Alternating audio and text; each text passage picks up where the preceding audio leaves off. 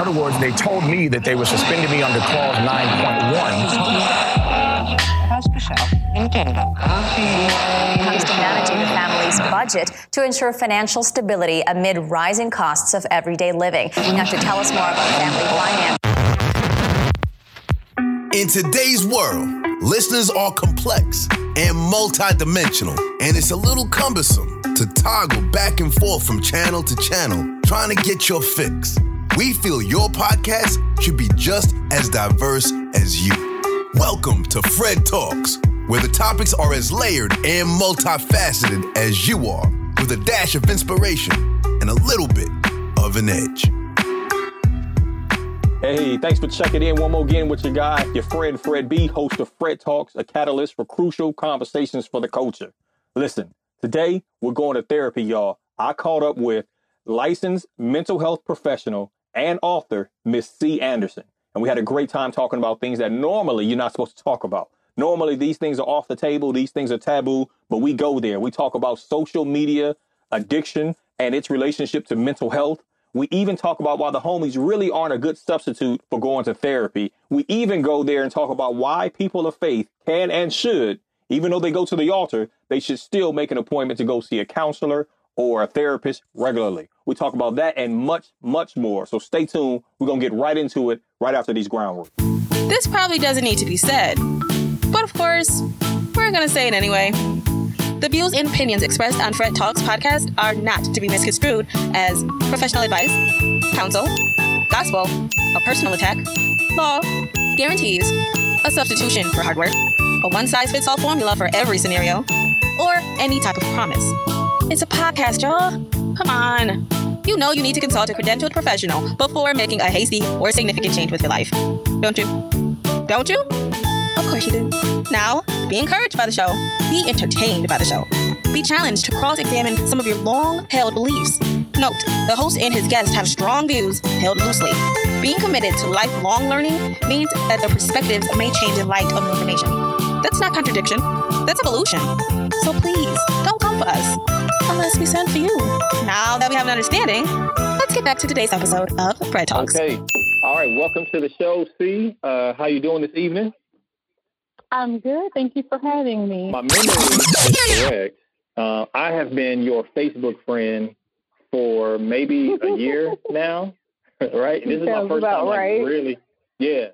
And it's my first time, like, really even hearing your voice. Well, no, I heard your voice because I would watch some of your lives. In fact, there's one that really sticks out in my mind.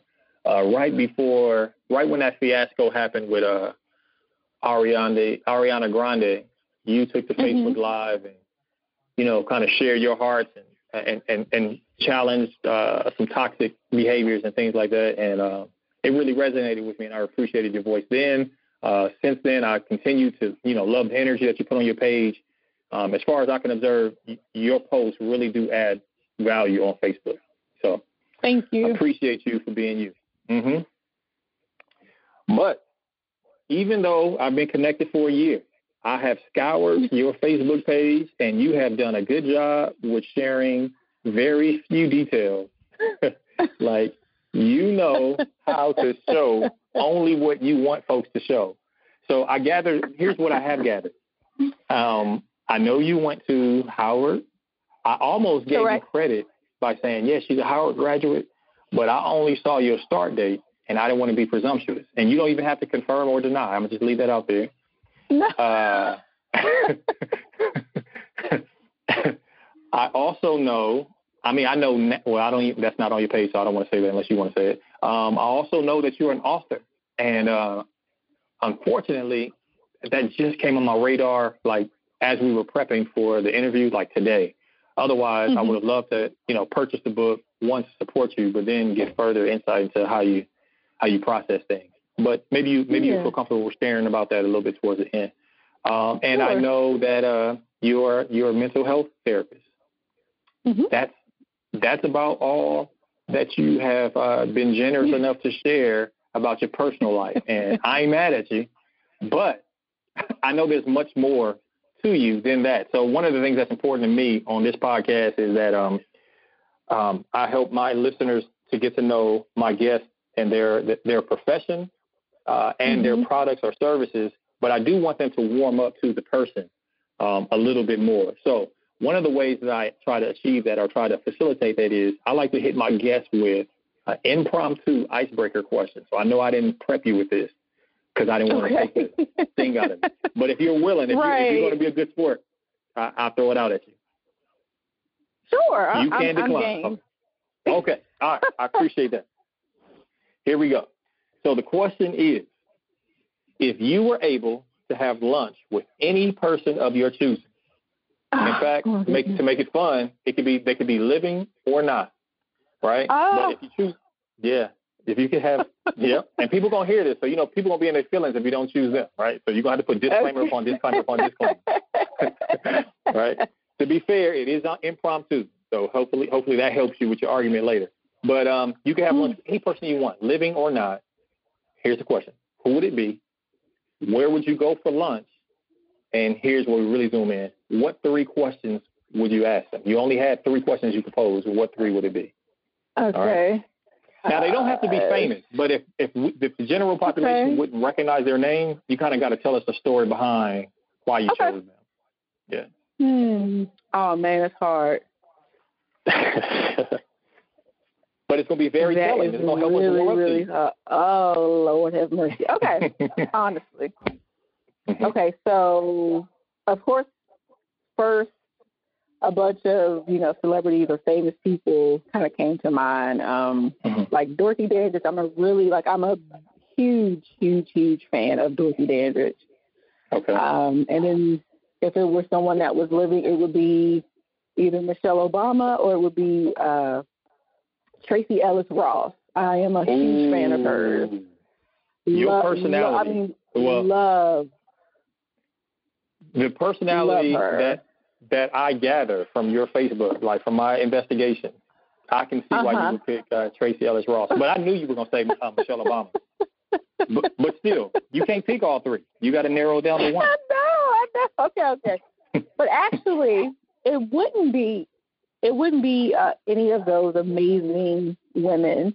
It would Mhm. actually be my grandmother, and she Okay. passed uh, when I was 16. She went in hospital on my birthday. And she died a couple of days later, my 16th birthday. Oh man.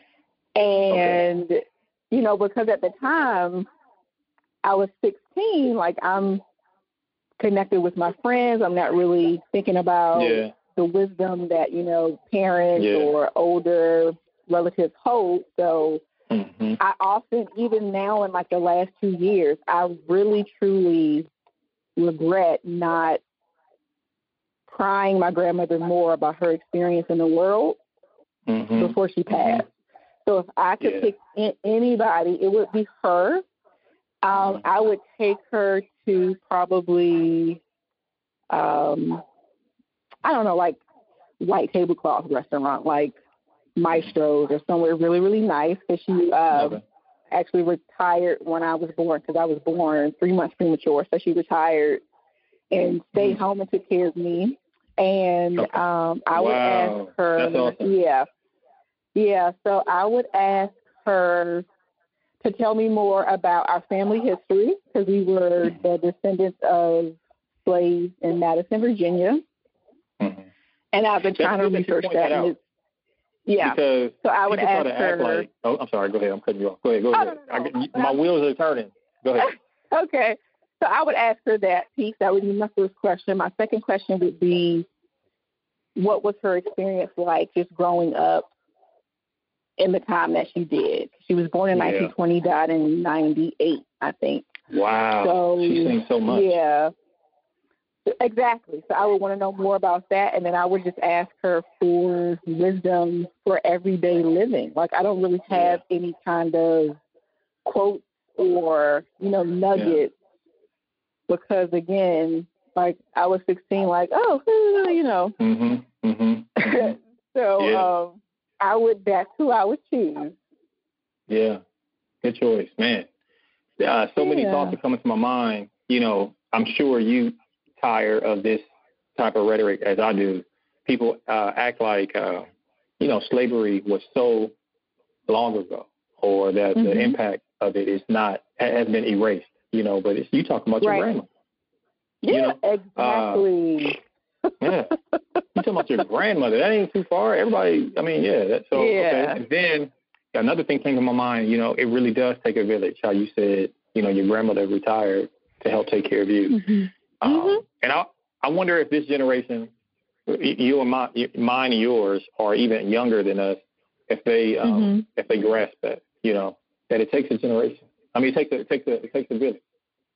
Yeah. And and like you're saying, as I get older, I start to appreciate my my elders even more, and uh, I long for those times where I took it for granted, and I kind of assumed one they weren't as wise as they presented themselves to be, or Right. I had I had much more time with them than I really did. Yes.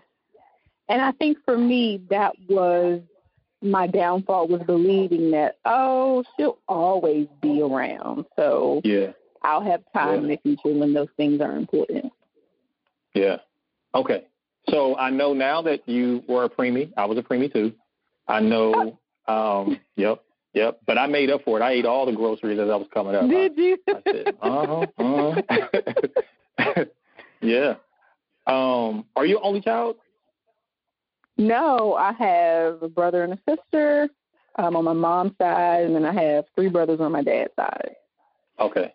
So I know the family dynamic. Um, I know some of the uh, lady celebrities that you um, look up to or that you esteem.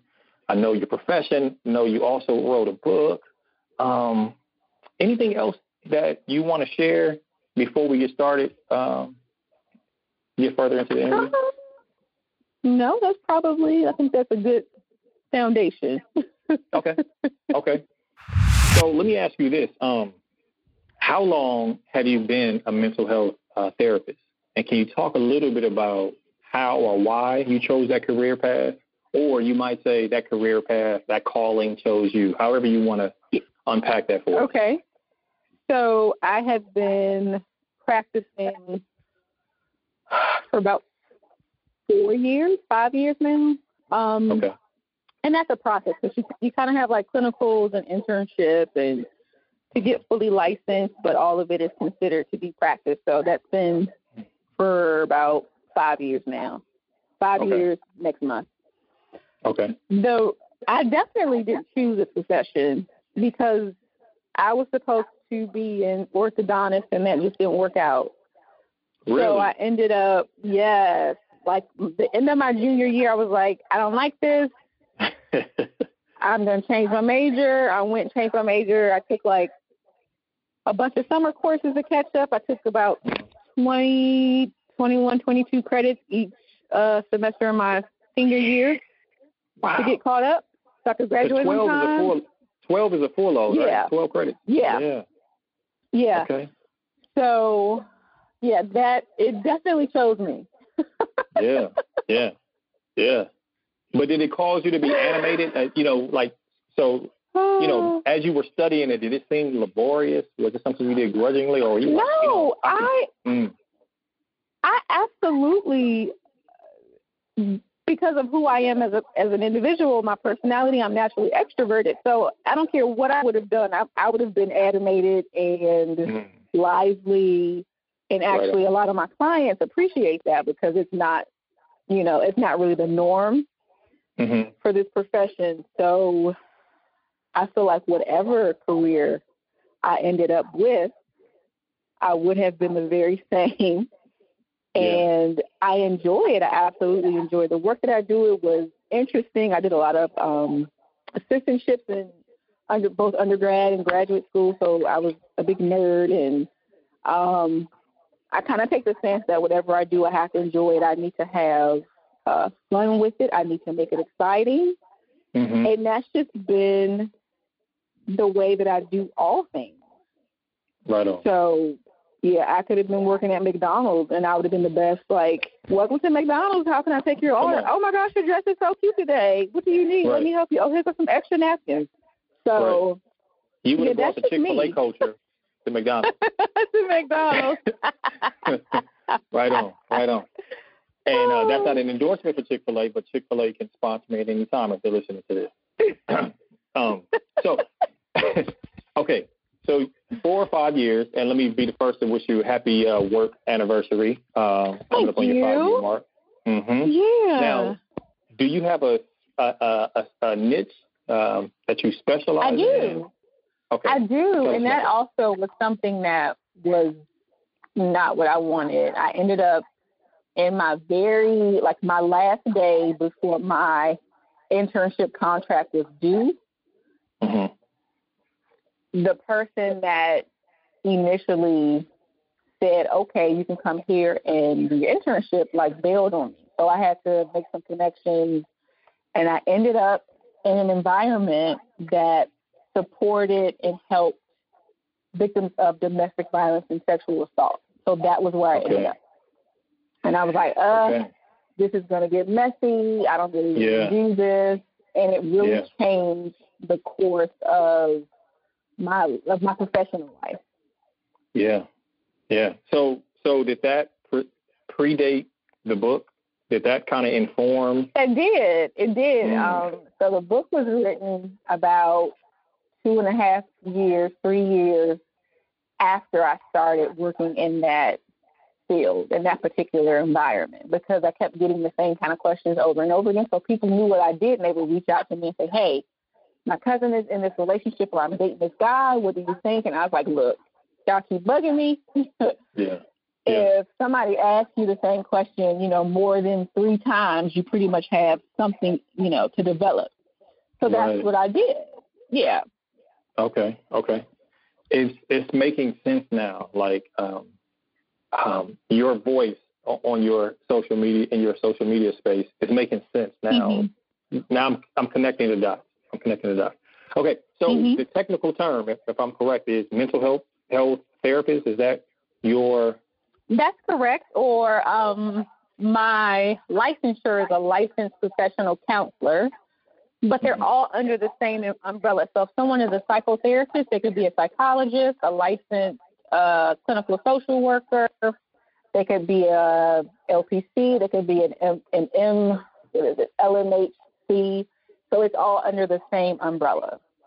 Okay, so two things. One is you are actually going right where I was going to ask you, but come on, I'm not in your space. I don't know what them LMNOPs mean, and uh, I don't know the jargon. So please, uh, Okay. that back for me. what are you saying? So, so if you said, "Hey, I want to go see a therapist," right? Mm-hmm, mm-hmm. Like if you said, "Hey, I want to go to the doctor," you could see an internist, you can see a general practitioner, you could see a family physician, um, you could see a doctor of it's a, a DO. I can't remember what the O stands for, right? But either of those doctors could handle your general medical concerns, right? Okay. Mm-hmm. So if you said, I want to see a therapist, you could see a licensed clinical social worker, you could see a licensed professional counselor, you could see a licensed clinical mental health professional, you could see a psychiatrist, you could see a psychologist. So Okay. those So I didn't know- I didn't know sociology, uh, a, a, a, a social. What did you say? A social, um, a, social, social caseworker? worker. A social worker. Yeah. I didn't know that Yeah. they would also fall under that umbrella. hmm Yeah, so Hmm. they're considered to be it's a different level of social work because when you Okay. go in, you have micro and macro. So if you're dealing with people, environment, or if you're dealing with the system as a whole, it kind of changes your pathway. But if you come out, you can get a what is it called? A license. Um, you can become a licensed clinical social worker. Okay. Okay. Yeah. But still help me see if okay so i say i have a therapist Mm-hmm. how does he differ and i feel like what we do when i go for my visits is he's Mhm. giving counsel really what i feel like he's doing i feel like he's 80% listening and a lot of times Mhm. i'm watching the clock i'm like man he's doing a lot of listening i ain't you know come on man i'm, I'm paying right but but that 20% when he when he speaks man it pierces Yeah. it's it's what I need, right? Like, I guess part of the Yeah. healing, you know, there's a scripture that comes to my mind. Um, it says, um, "Confess your faults one to another, that you may be healed." Mm-hmm. And I think sometimes just the confessing, just the external processing, you almost heal yourself. You just need somebody to listen to you, you know, Right. And so, yeah, so that's the goal. Like, therapy isn't advice. We're actually ethically and legally prohibited from giving advice. So we don't tell you what to do. But what Mm. we do is we listen actively and then we help you connect the dots so that you can pretty much like you just said, so that you can heal yourself. Because ultimately, we want you to go out and be a fully functional uh, member of society and use the tools that we've reworked and processed with you for the you know the remainder of you know your time here on earth. So our job Yeah. is not to tell you what to do. Our job is not to fix you. Our job is not to make you better. Our job is not to advise you in any way. Our job is to listen, take it in, and really hold up a mirror to the client or the patient. Yeah, yeah. That sounds exactly like what he does. Um, wow. Okay. good. Um, mhm, mhm. Like, yeah. I mean, it took me a while to find out that that's effective. You know, when I was new to it, I'm like, okay, man. You know, this copay. mm-hmm. You know, I, I want to get my money's worth, but uh, he's he's on he's on point. Um, but Right. still, how does a therapist differ from a counselor? uh, Like in layman's terms, are they Mhm. any different? Or I mean, They're not. okay, that's what I was So, trying to. yeah, okay. they're not. There's not a no. There's not a difference. Okay. The objective is is the same. It's to provide mental health care. Okay. So I just now started going to therapy the fourth quarter of 2017. And Okay. the way that happened was um, there's this bishop uh, out in uh, Detroit that, uh, you know, he's like a mentor to me. And he came, he was visiting in Texas. We were having dinner, and I was telling some things. And he was like, you know, you might want to go to therapy. Um, And then he we even went on to say, man, I oversee all these churches, all these leaders. Like, and even I continue to get value from going to therapy. Right? And he's like, you might want to see so and so. And to be honest with you, I think it was my pride because I was like, well, I'm cool. I'm, I'm cool. I was like, I'm all right. Um, and he didn't he didn't fight that. He was like, yeah, you probably are all right, but you're gonna let your good keep you from great. I was like, dang. Mm-hmm. And then I started thinking, well, you know, I got kids, I got my wife, like they deserve. I mean, I deserve, but they deserve the best version of myself that I could give them. And, and what's the harm, right? So I had to sit Right. I said all Right. that to say, in your opinion, what usually keeps people from even considering therapy? Mm-hmm. Mm-hmm. So there's layers to that, and the first layer I would say is people don't want to be labeled as crazy. Yeah. That's because good. talk therapy has only really become the standard, right, in the Mhm. last 25 to 30 years. Has it been that long? And and I mean, that's man. me being generous. that's me being generous in my estimate. Because usually it was, you know, in, intensive inpatient care or in, you know, being institutionalized. And with the Reagan administration, a big part of what he did was say, hey, we want people to go back into their communities and they'll do better that way. And we're going to de-institutionalize people with serious clinical psychiatric um, abnormalities. Okay. So before then, therapy was very, very stigmatized. That if you were going to see someone, it was like, oh, I have a therapist, Yeah. You know, Yeah. because you didn't want people to think, and you know, society was very much about the picture that we paint and the picture that we present. So no, people were not as open and definitely weren't as willing to go to this place that says something is wrong with you in your life. Yeah, yeah. So, do you think we have gone from one end of the pendulum all the way to the other? Like on one hand, we we, we resist it, but do you feel like it's um it's becoming so normalized, which is good. I celebrate that. I'm an advocate for Mm-hmm. that. But do you feel like um it's become trendy and people are treating their therapist like it's an accessory? Like it's almost like, oh, I got an iPhone, which kind of speaks to like a certain status, like I can afford an Mhm. iPhone and oh, I can Mhm, mhm. afford to go to therapy. In fact, oh, speaking of afford, you know what really did it for me? It was the Netflix movie, uh, film, um, Dear White People. There was an episode where the dean was telling the guy, he was like, look, man, you see all these wealthy right, white people with all these accoutrements Mhm. of wealth, all this pamper and privilege, and they still go Uh-huh. to a therapist like regularly. And here you are Mhm. with all the adversity that you face as a black man Mhm. and you're not going to go to therapy? I mean, I think about James Baldwin, who says uh, to be a Negro in this country, to be relatively conscious, to be at rage uh, all the time. You know, like so I feel like black people should be running to therapy. Um, I mm-hmm. mean, I feel like black people are carrying a measure of PTSD that that either they have not identified or they don't feel comfortable sharing. And I'm like, man, we gotta we gotta get this dealt with. Do you feel like we swung from one end of the pendulum back to the other?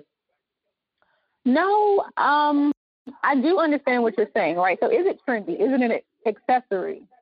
Mm-hmm. I think that that may be so, but I don't necessarily believe that that's negative or that that will negatively impact the overall goal of people being healthy. Because when you think about it, if it's trendy, more people are going to do it, and they probably wouldn't do it otherwise. The second okay. part of that is you have a dentist, right? And you see your dentist a minimum of twice a year to make sure that your teeth are healthy. You go to right. your physician a minimum of once a year to make sure that your body is functioning properly. You mm-hmm. even take your car in for service probably quarterly.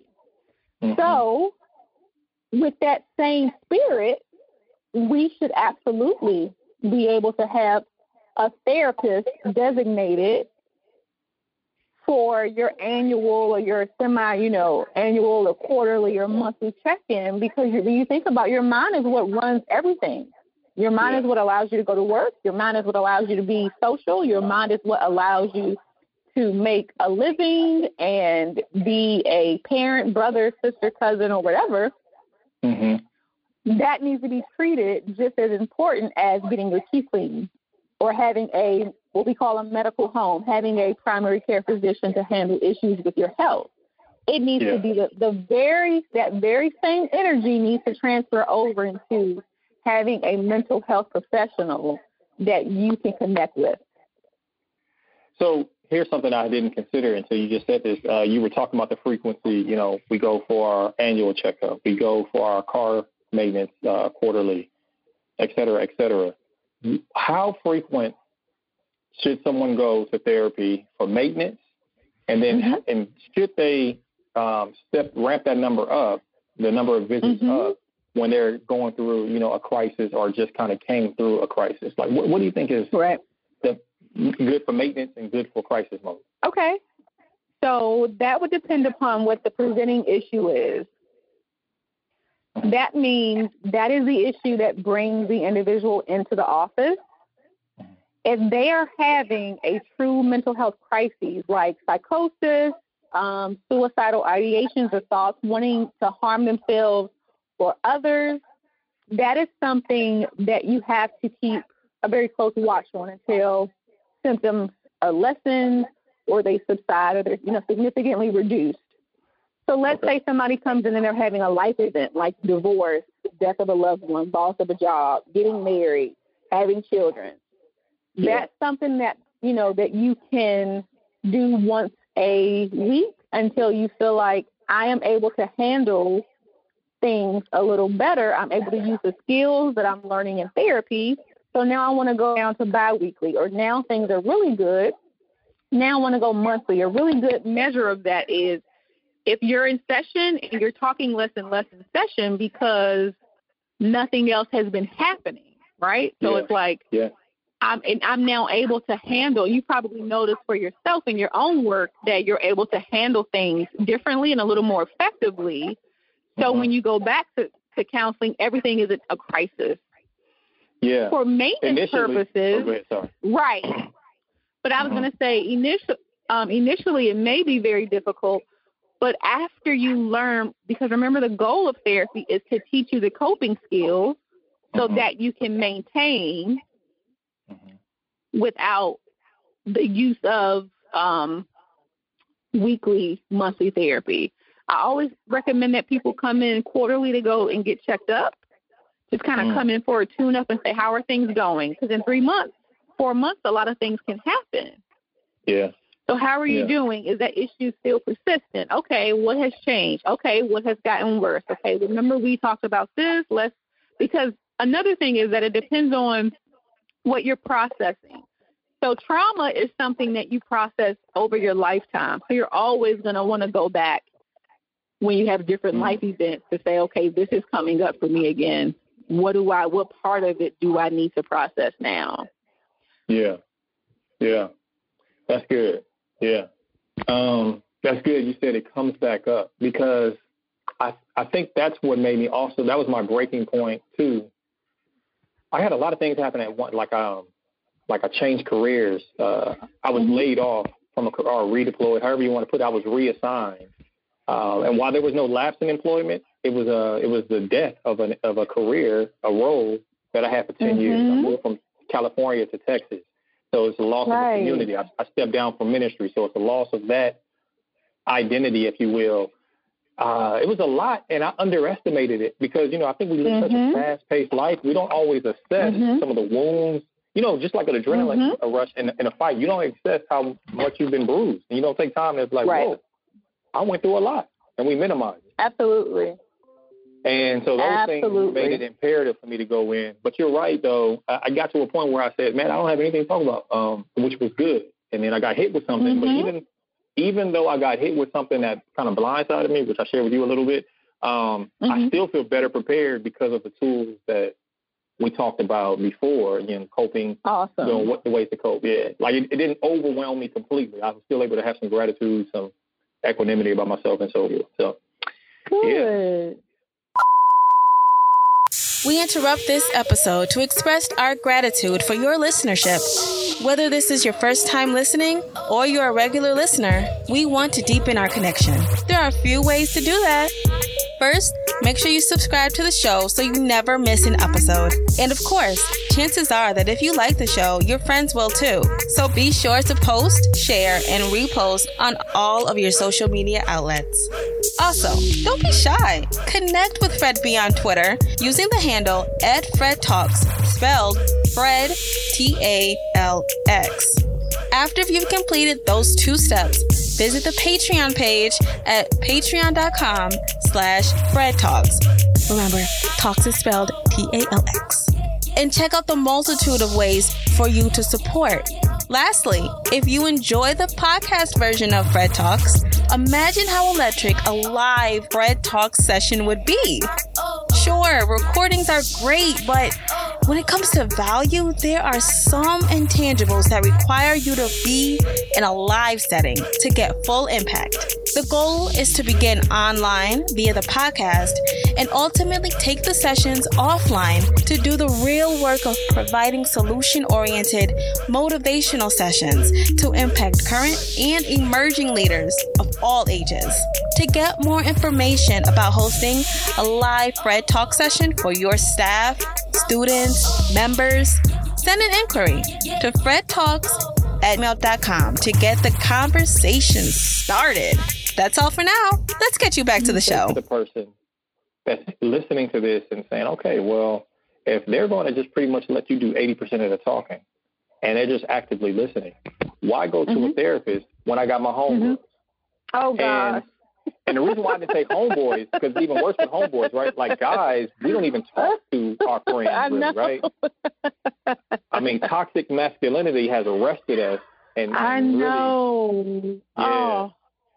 yeah, yeah. So it's funny because I was going to mention that earlier, but I figured you'd get to it because you said something mm-hmm. really important at the top of the conversation. You said I went to this guy. I was talking, you know, 80% of the time and he was listening 20% of the time, but when he opened his mouth, what mm-hmm. he said was golden, right? Yeah, yeah. So, number one, a therapist is someone that doesn't have a dog in your fight. Mm-hmm. They don't have any skin. So, they don't have to protect your feelings. They don't have to. they don't have to tell you things to like them right? Because we yeah. they're not trying to save a friendship, so they're not a yes man. Yeah. So a therapist yeah. is someone that is going to even show you the parts of you that are that are ugly, that are yeah. unhealthy, that are toxic, the things that you don't want to look at, and the things that you are probably blind to. Yeah. So yeah. so there's a there's a concept um, in therapy when we look at oneself, and it's called Johari's window. And this window has four quadrants. One of the one of the quadrants is how you see yourself. How other the mm-hmm. other one is how people see you. Um, I think the third is a combination of the two. And then the fourth is the things that you are completely blind to, right? So you don't see and other people don't see to you. That's the Yeah. place where therapy does its best work because you come into a place of self discovery. Amen. I, I would agree to all that. Yeah. Yeah. So when you're Mhm. talking about a friend, this friend knows things about you. This friend wants to remain a friend. Mhm. This friend is not a professional and will, and will maybe give you advice. Remember, I told you therapists don't give advice. So this friend may give you Mhm. advice and tell you to do things that backfire, right? Yeah. So that's a liability. So Mhm. it's very different when you're going into a space and this person is not only legally and ethically obligated to maintain your confidentiality and your privacy. Your friend is not.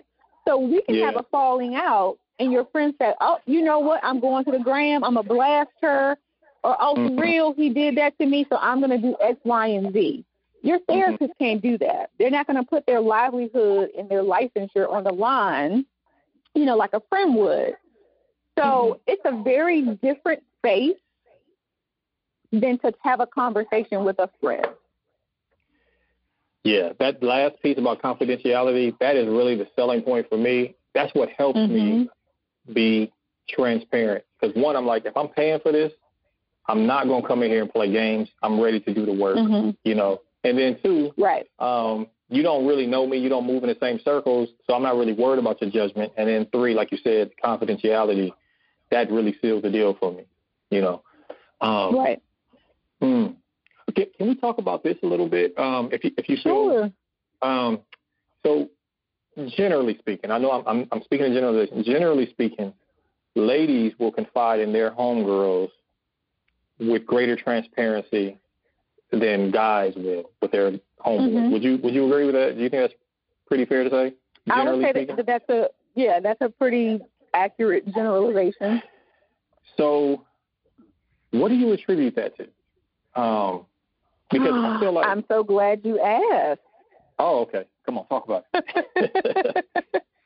um, so you know, I went to Howard University, and they pretty much open your brain up and they dump all this knowledge inside. So I pretty much Uh-huh. take from everything that I've ever learned when I have this kind of conversation. okay. um, so let's speak generally. Okay, so Mhm, mhm. when we're talking about men, men Mhm. are socialized to be powerful. Okay? Yeah.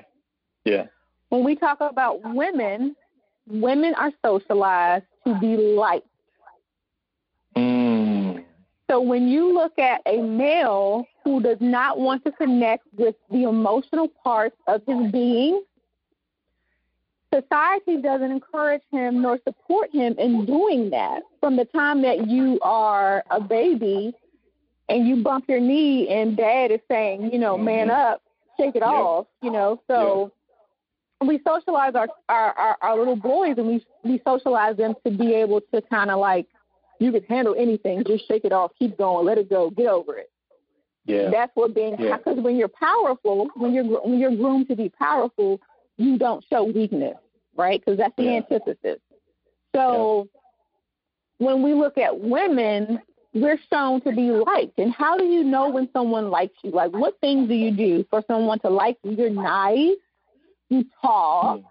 You say things that make them feel really good. So we are Mhm. more communicative, and that's just kind of the way our brains are wired. We have a Mhm. very different um, setup. Mhm. So women use like I don't remember the numbers, so I don't want to misquote, but women use significantly more words per day than men do because we just we like to talk. Yeah. Yeah. Yeah. So that's so that's general. So when we get even more into the cultural implications of nurturing and being emotionally healthy, it's even more different than just the general population because we look at African Americans where it's like, oh, we made it through slavery, we're good. Mhm. Mhm. Yeah. or we look at we look at um our Hispanic, you know, brothers and sisters where where machismo is really big with the men. So Right. you have to be like you're a man's man, hmm and women Yeah. are women are sometimes seen to be a little more um, submissive. Then we Mhm. look at cultures like Asians, where generally speaking, this whole emotional thing that we do in America is not that's not what we do. Like that that's not Right. that's not acceptable. So culturally, those that stigma is even more significant. It's even more of a barrier to even getting someone in the door. Yeah, yeah. Uh, that so much of what you're saying resonates with me. Um, I think about. Are you familiar with? Uh, I'm sure you are. Are you familiar with uh, bell hooks? I'm not. What? Oh, you would love me- her stuff. Okay. You I'm gonna add her to my You probably are, and just are not connecting. I would be surprised if you're really not. But okay. man, she does so much work on. She she's a, she's an advocate for feminism, and um, I use Mhm. that term loosely because um, I, I, I draw a distinction between feminism and womanism. Right. You know where I'm going with that? Hmm. I like where you're going with that. Continue. Well, I see feminism. Feminism. It's kind of like these inclusive statements, like "all lives matter" or "all men are Mhm. created equal" or affirmative Right. action. Anytime you use those inclusive statements, black people are usually left out of the conversation. right. and Other people. That's right. Yeah. So same thing with feminism. On the surface, it looks like it's um, advocating for all women, but really Oh, it's not. Yeah. So womanism ensures that black women or people, women of color are centralized. You know, definitely getting Yeah. their share of equal rights. So, so, so that's why. But anyway, so she says feminism, but she understands the whole dynamic, and she really is a woman. She really, in my opinion, is for womanism. But anyway, she talks Wow. about how patriarch, toxic patriarchy Uh huh. doesn't just hurt women. It, Mhm. it really bruises men. In fact, it almost has to Yes. bruise men first. And I think about it, yes. yeah, it, because it like I think about my my son, right? If I'm Mhm. not careful and if I'm not conscious, I will hand down to him uh, toxic gender scripts, you know. And I had to catch it early on, like even me preventing him from wearing certain colors.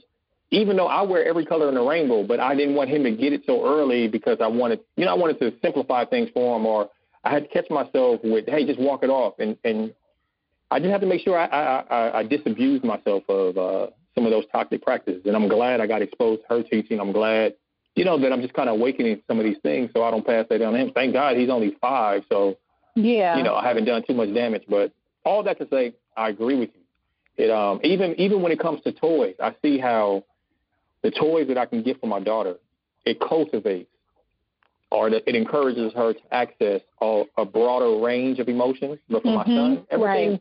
Right. all the toys for boys, it tends to violence or Mhm. it only promotes Oh, anger yeah. and aggressiveness. Yeah. Yeah, yeah. So like, I think you brought up a very good a very good point because I think that we should also give our sons dolls, right? Because See, I agree with you in my head. I agree with you in my head, but I choked when you said that. and so this is so what I'm. I do Okay. agree with you. So that's some toxic, that's some toxic masculinity coming up, and it's just there. Like that's not, you know, that's not a bad thing, right? That's just kind of how we're raised. Yeah. So when I say dolls, right, I don't mean this little girl doll. It doesn't matter, but I don't mean this little girl doll with frilly Mhm. dresses on, and you know that. But what I mean is that is why we need to give our sons these little like the family system dolls. Like it has a mom, dad, kids, grandma, granddad, and you let them play with it. Let them, Mhm. you know, nurse the baby, hold the baby. How do we care for our, you know, our elders? Like, so they learn, and the, and that's familiar and that's normal for them. Yep. Yep. Um, because if Yeah. we don't, we get kids that could care less about respecting themselves or a woman or other people, connecting with Mhm. uh, other human beings on a basic human level. They don't. You have to learn that. I know there's truth to what you're saying. Well, one, because it just resonates with it, it overrides my my conscience. It just resonates as truth. But I remember when we first had our kids. I'm an only child, so I never really had a lot of exposure to dealing with small kids. Okay. In fact, I, I often say I didn't even like kids until I had my own kids. Uh, but I remember like kind of um, allowing or encouraging my wife to be more hands-on than me um, Mhm. because of my wiring. And I took for granted. I used to tell her things like, um, "Well, you're, you know, um, you are more prone to nurture, or you know, women are naturally nurturers." And um, now, I don't agree with that. I think that's just the script we've been given. That's that's how we've been conditioned. Yeah. That's how we've been socialized. Yeah. But that's not our natural wiring, you know. So all that to say, Yeah. to what you're saying. One of the other things that I gathered from your page, and just from conversation, even even now, is uh, Mm-hmm. uh, you correct me if I'm wrong. Is that you know you're a person of faith. Uh, you identify as a Christian, or you you believe in Jesus. Would would that be fair to say? Yes. Okay. So having a Christian background, as you do, Mm-hmm. um, I'm sure you've heard of the idea that Jesus, who is affectionately known as the Wonderful Counselor, uh, Mhm. Prince of Peace, all that, that hey, he is the counselor. That's sufficient. Or if it's not just between you and your prayer closet, you going to Mhm. church and your pastor is sufficient. You don't need to leave Mhm. the ministry and go Mm. to someone's couch. Now, I'll tell you that I think this is not to disparage like like ministry has served me well, but ministry has also handed down some unhealthy core values or beliefs, right? Like I think a lot of people should stop going to the altar and they will get their deliverance if they went and sat on a co- couch. I think Mm. some of the um, poor doctrine that has been traded down has caused a lot of poor mental health issues. But let me scale back. You're the professional. What's the connection between, you know, church, religion, Jesus, faith, and therapy? Are they mutually exclusive? Can they coexist? What are your thoughts? I think they must coexist. Mm. Okay. Okay. right? So we all have this, we all have a belief system, and whether that comes from your faith, whether that comes from your family of origin, which is the family that you grew up with, Mhm. your beliefs permeate everything that you do. So even agnostics or people that consider themselves to be atheists, they still have a belief system. They may not believe in a God, but Yeah. they still have a a code of moral guidance that they Yeah. follow, right? Sure. hmm So when we say, I'm going to put religion, and I don't necessarily subscribe to religion, I think that that is that can be oppressive. Like you were talking about the wrong type of doctrine. Um, the place Sure. where I worship is actually non-denominational um, for that Okay. exact purpose. So it's like, give me Jesus, and I'm, you know, like all this other Mhm. stuff. That's that's man. Um, on. so aside from that, regardless of like you can believe in, in aliens or you can believe in you know like the animal kingdom is you know first and human second. Like whatever your belief system is it's still a belief system. Hmm so what is faith? But belief Yeah. so we can't tie one off from the other that's the first thing Okay. So where do your where does your faith, regardless of what that's in, if it's in Allah, if it's in Buddha, whatever whatever your faith is, and whatever your belief system is, where do those form? Where do we reconcile those? Where do we question? Where do we add to? Where do we alter, edit, re- revise? We do those Mhm. things based on our experiences, and we do those things based on our mind, our mind's ability to take in that information and apply it where it where it's necessary or where it fits. yeah. So for us to say that these things don't go together, I think it's a disservice to each each part. Okay. So for instance, we have you know, if you have someone that's in church, um, and I actually I've had clients who have come in, I've had um, neo paganism um, well, clients that have that belief system. I've had, um, you know, Catholicism. I've had, uh, what else? Uni- what is it? Universalism. Mm-hmm. I've had uh, Muslim clients. I've had Jewish clients. I've had um, agnostic. I've had atheists. And you know what we all do in therapy? We all do the same thing. That because, is, I'm so happy you spoke on that because that that's a good point. Because some people would only okay. Some people will only go if they're Christian, and they're only going mm-hmm. to go to a Christian counselor. Mm-hmm. And and for me, it was the reverse. I was mm-hmm. I was reluctant to go because, uh, like I told you, this bishop uh, that uh, that I'm connected to, he was like, "Yeah, man, you should go see so and so who's a counselor." But I knew him to be a uh, a Christian counselor or a ministerial mm-hmm. counselor, and mm-hmm. frankly, I was like, "Well, I can quote scriptures. I, I know the word. I can pray. You know, Right. I didn't want a Christian counselor. I wanted somebody who was going to be a little bit more objective. Like, don't mm-hmm. throw out platitudes. But you're saying you can serve right. Yeah, and so, and that's the thing that I try to get people to understand is, so I just moved into a new practice. The practice prior to was a nonprofit, and it was faith friendly. So whatever their faith is, we can incorporate it into the work that we do if that was the client's choice. If not, that's fine. I had I had agnostic clients that were like, "No, I'm good." I'm like, "Great, you're good. I'm great." Um, so that's not an yeah. issue. But I also mm-hmm. had clients where I I would pray with them. If, you know, if there was an issue, um, if I felt like God was moving on my heart, if they asked me to, yeah. or if yeah. they asked me about um, issues pertaining to their religion or their church or something that their pastor had told them, like you wouldn't be experiencing a mental health issue if you prayed more, your faith is weak, don't take oh, your medication. Oh, yeah, man. so yeah, and so that's that's why I talk about the fact that we, I believe that a lot of churches or a lot of heads of church would rather keep their members blind and sick yeah. in order to retain their members. Ooh, man. Okay, so we're gonna give them your email address once this publishes, so they don't send me the hate mail. Don't add me. and that's no, fine. No, no, And that's fine. and and, and mm. and see, this is the thing. I don't fear anybody but God. Word up. Come on. Come on. So whomever comes to challenge me, they can come correct and we can have a really great conversation. Yeah. Yeah. Because what they have to understand is that if if they're teaching bondage, if they're teaching anything but the grace that came with Christ's crucifixion, come on and preach in here. You're you're doing a disservice to your that's that's that's legalism and that's bondage and that's what they're wanting their members to be in. Yeah. And it's profitable. Yeah. Uh, yeah. I mean, retention in numbers and dollars. Yeah, yeah. You can, you can have a whole conversation about that piece.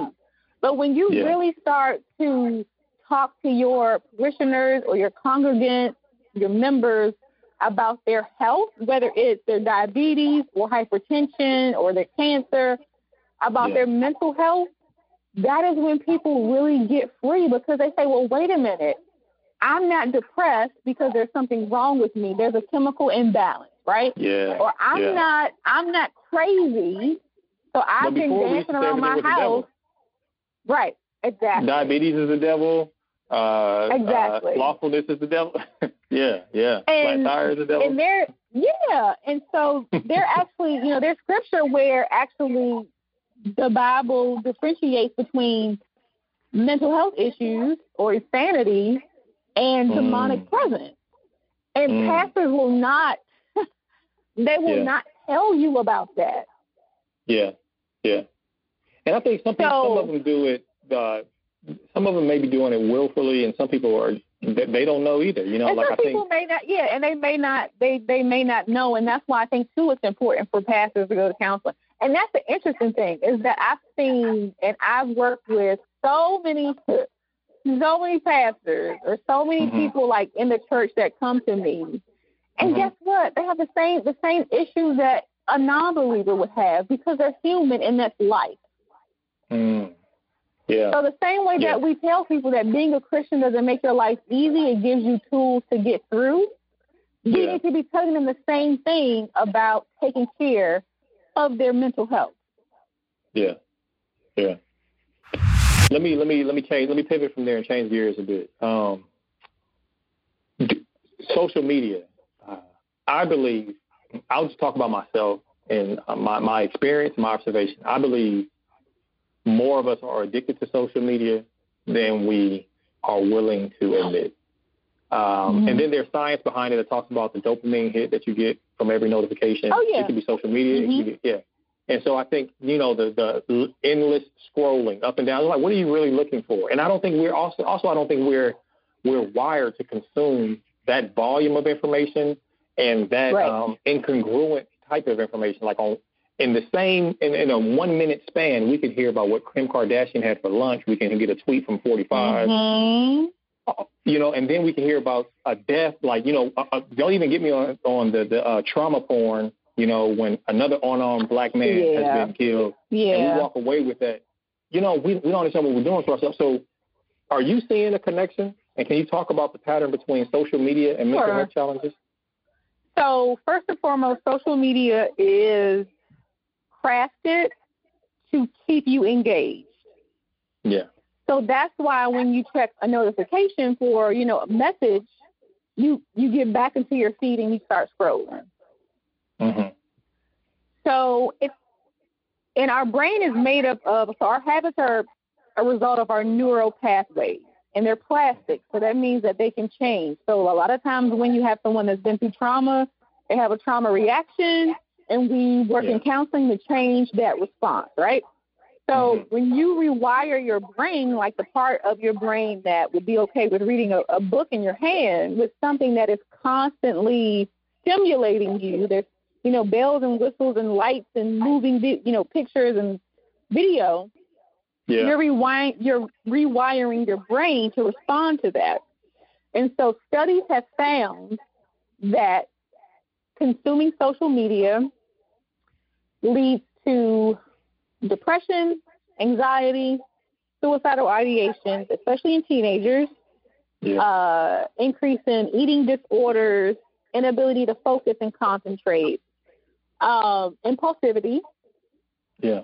And I think it's even more telling that more, most of the parents of the developers and you know the the social the social media, computer, and tech like mm-hmm. gurus, they mm-hmm. don't allow their children to have screen time.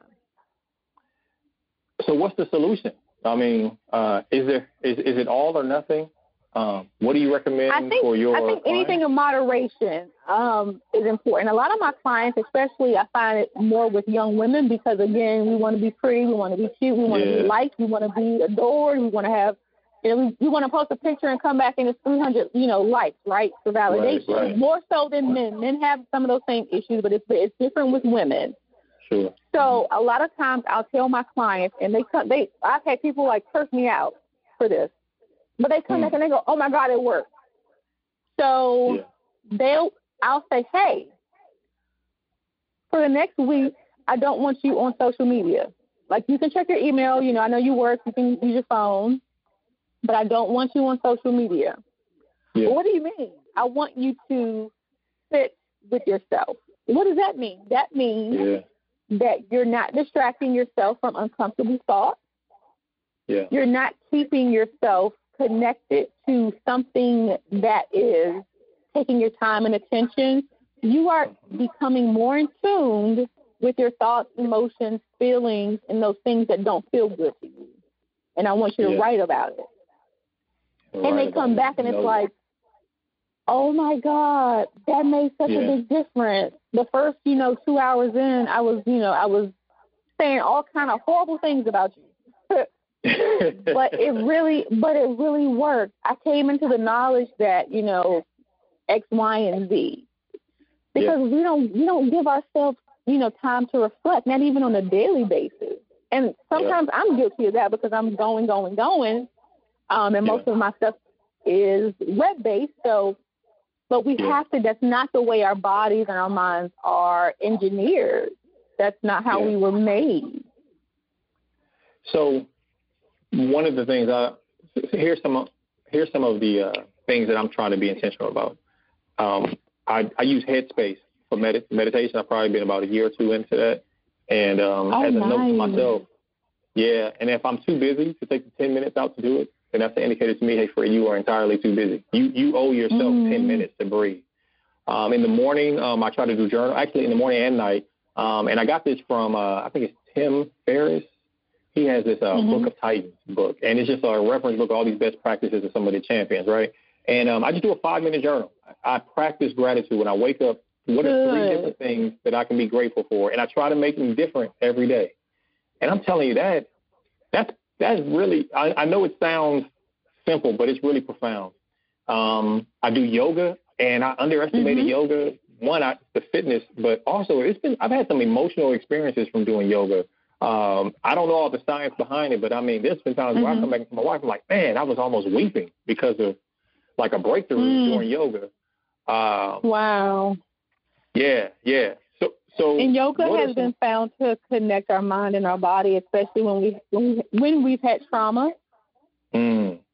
Mm. So that is probably yeah, it's excellent. Yeah. There's this book that I read called uh, "The Body Keeps the Score," which uh, yes, really, by Bessel oh. van der Kolk. Oh yeah, so you already know. Yeah.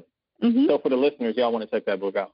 All right, we're about to wrap this up, but here's what I want to do. I want to hit you with. Uh, I want to hear about your self care. Well, what does self care mean to you? what it, what are some of your practices that you are willing to share? And then after you do that, tell us like promote yourself. Tell us about what you got coming out. Okay. You can talk about where to get the book. Sure, you know. sure. Um, so for me, I'm very protective of my time and my space. Mm-hmm. So if I say I'm only going to work four hours today, I'm only going to work four hours today.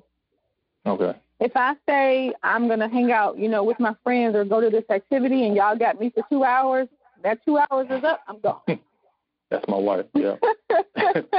All day. Um, so I'm very mm-hmm. protective of that. I'm very protective of who I allow in my physical space as well. Like some people, I don't want to go out with you. I don't want to have a phone conversation with you. Yeah. Um, because people are constantly making deposits.